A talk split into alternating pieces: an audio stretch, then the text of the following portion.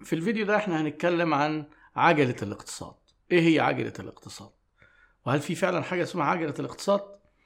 هو الحقيقة هو تعبير دارج وناس كتير بتتكلم عنه بس في في الاقتصاد عجلة. الكلام ده مش غلط. العجلة هي إيه؟ حاجة بتلف كده. في علاقة ما بين الشركات والمواطنين. الشركات بتنتج وبتبيع سلع وخدمات للمواطنين. والمواطنين هنا بيبقى اسمهم العملاء بيدفعوا فلوس للشركات مقابل السلع والخدمات. في نفس الوقت المواطنين دول هم موظفين عند الشركات. بيدوا للشركات مجهودهم كعمل وبياخدوا مرتبات. فالفلوس بتيجي من الشركات وتروح للمواطنين كموظفين وعاملين. وهي نفسها اللي بتروح تاني للشركات كتمن للسلع والخدمات.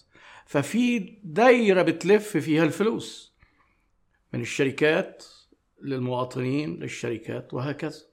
وفي دايرة بتلف فيها بالعكس السلع والخدمات من الشركات إلى المواطنين وخدمة العمل من المواطنين إلى الشركات.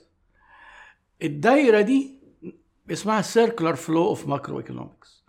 الدايرة دي هي دي عجلة الاقتصاد. عشان تكتمل الصورة المواطنين دول ما هم بيعملوا ادخار وبيعملوا استثمار في الشركات ادخار في البنوك البنوك بتدي فلوس للشركات. وبعدين البنوك بتاخد من الشركات فوائد بتديها تاني لنفس المواطنين. هنا بقى بيبقوا اسمها اسمهم مودعين أو مدخرين أو مستثمرين. الاستثمار بيبقى أساسي إن هو معتمد على ادخار أو صغار المدخرين دول أو المواطنين دول. الرسمة دي أو الدايرة دي فيها أسواق ثلاث أسواق. في سوق المال اللي إحنا قلنا بتاع البنوك ده وبعدين في سوق العمل اللي هو اللي هو فيه الأجور وفي خدمة العمل.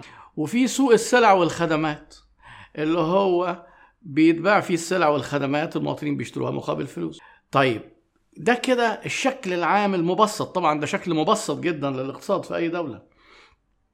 تعالى كده نبص لعجلة الاقتصاد دي.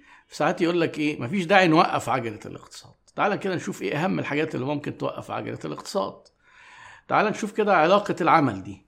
في حاجة اسمها البطالة. البطالة هي إيه؟ إن يبقى في ناس كتير من المواطنين اللي موجودين مش شغالين. وممكن نبقى نعمل فيديو عن البطالة لوحده لكن ببساطة كده. لو الناس مش شغالين بيبقى الفلوس اللي معاهم قليلة فبيشتروا قليل سلع وخدمات. يبقى اذا البطالة بتأثر على الاستثمار لأن الشركات ما بيبقاش في قدرة شرائية للسلع والخدمات.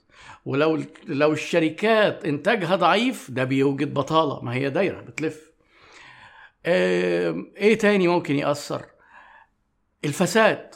إيه هو الفساد؟ الفلوس اللي بتلف دي. ناس ياخدوا الفلوس يهربوها بره البلد فالفلوس اللي بتلف في البلد بتقل. عدم الاستقرار. عدم إحساس المستثمرين بالأمان بيخلي المستثمرين يمشوا ما يستثمروش. فده بيأثر على عجلة الاقتصاد. حاجات كتير جدا ممكن تفسرها. افرض إن مفيش قدرة مفيش ادخار في البلد. التنمية محتاجة ادخار. يبقى أسواق المالية مش هيبقى فيها مودعين. يبقى في الحالة دي الشركات مش هتلاقي تمويل للأنشطة بتاعتهم. لما يبقى في زيادة في استهلاك وسلع اللي بتستهلك ملهاش لازمة لو افترضنا في حاجة اسمها كونسيومريزم زيادة في معدل الاستهلاك في سلع مش ضرورية. ده كده ممكن يأثر. فالاقتصاد علاقات متداخلة ومركبة. علشان كده القرارات الاقتصادية ما بيبقاش سهل إن أنت لما تيجي في حتة تاخد قرار تصلح حاجة بيبقى الموضوع فيه سهولة بيبقى أكيد ليها امباكتس أو تأثير على حاجات تانية. لكن كعجلة اقتصاد في النهاية في عجلة اقتصاد. فلو سمحت سيبوا عجلة الاقتصاد شغالة.